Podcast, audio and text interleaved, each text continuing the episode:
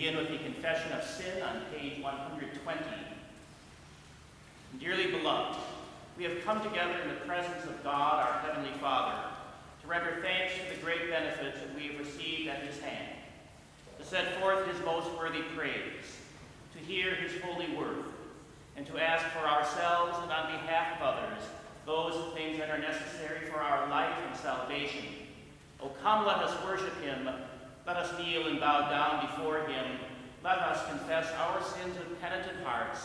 obtain forgiveness by his infinite grace and mercy. Almighty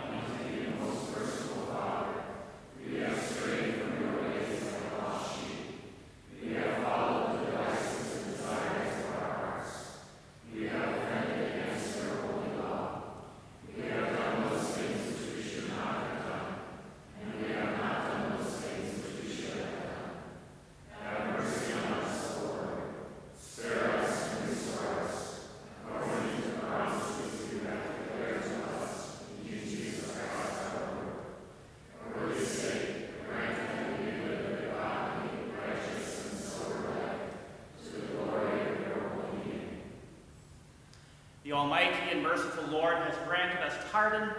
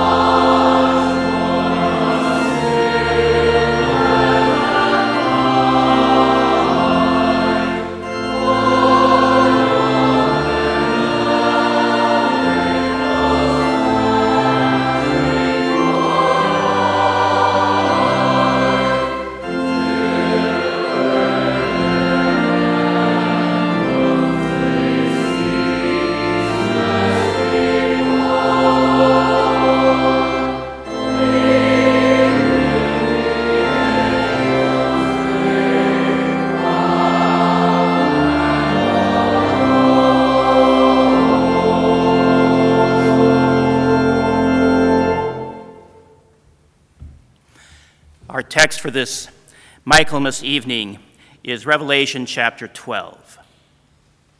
And war broke out in heaven. Michael and his angels fought with the dragon. And the dragon and his angels fought, but they did not prevail, nor was a place found for them in heaven any longer. So the great dragon was cast out, that serpent of old, called the devil and Satan, who deceives the whole world. He was cast to the earth and his angels were cast out with him.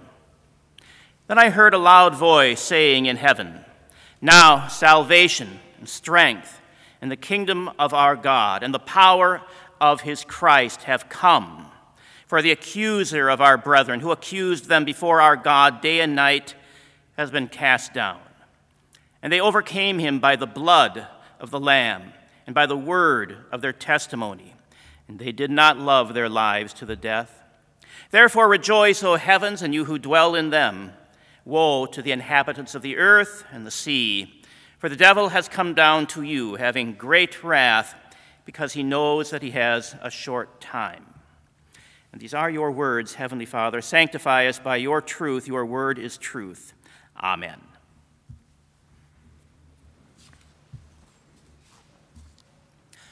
And your fellow redeemed in Christ. Spiritual war is real. It hurts people, leaving them wounded, perhaps even spiritually dead. Spiritual war is about our souls, about our lives, eternal and here and now. To deny such warfare is dangerous, leaving many unprepared for the struggle.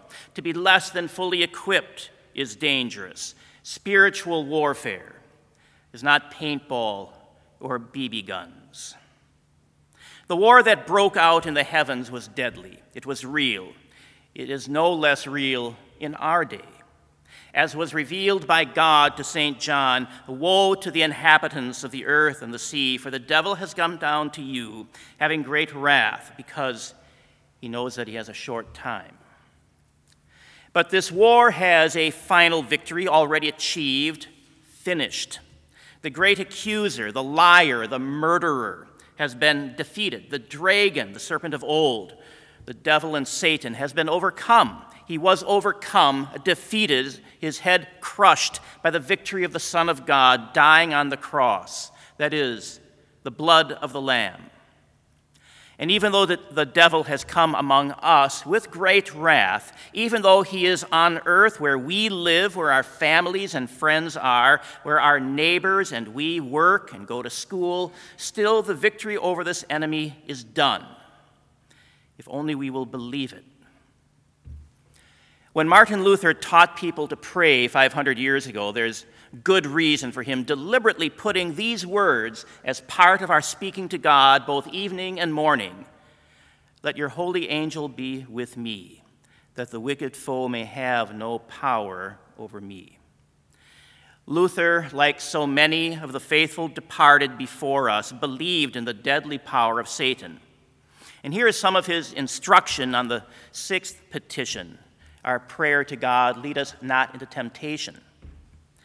He wrote, Then comes the devil, who baits and badgers us on all sides, but especially exerts himself where the conscience and spiritual matters are at stake.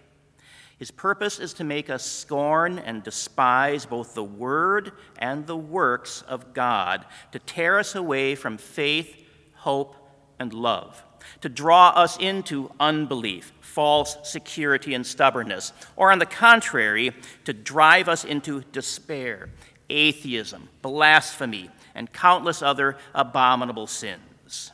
These are snares and nets. Indeed, they are the real flaming darts which are venomously shot into our hearts, not by flesh and blood, but by the devil. But Luther also believed in angels. He believed in their power to help because the Holy Scriptures teach us about angels. Angels went with the Lord to visit Abraham and urge Lot and his family to leave Sodom before it was destroyed. Angels guarded Elisha against the vast army of the Syrians. Those who are with us are more than those who are with them, he said to his fearful servant. An angel touched the lips of the prophet Isaiah with a glowing coal to purge him of his sins. An angel spoke to both Joseph and Mary. Angels attended our Lord after his 40 day trial in the desert with Satan. Angels announced to the women, or angels strengthened Jesus as he lay burdened by our sins in the Garden of Gethsemane, and they announced to the women on Easter morning, He is not here. He's risen. And then it was the angels once more who spoke to the disciples from the mount as our Lord left their sight in his ascension. This same Jesus will return. Angels are not mythical creatures conjured up by the minds of overwrought human writers.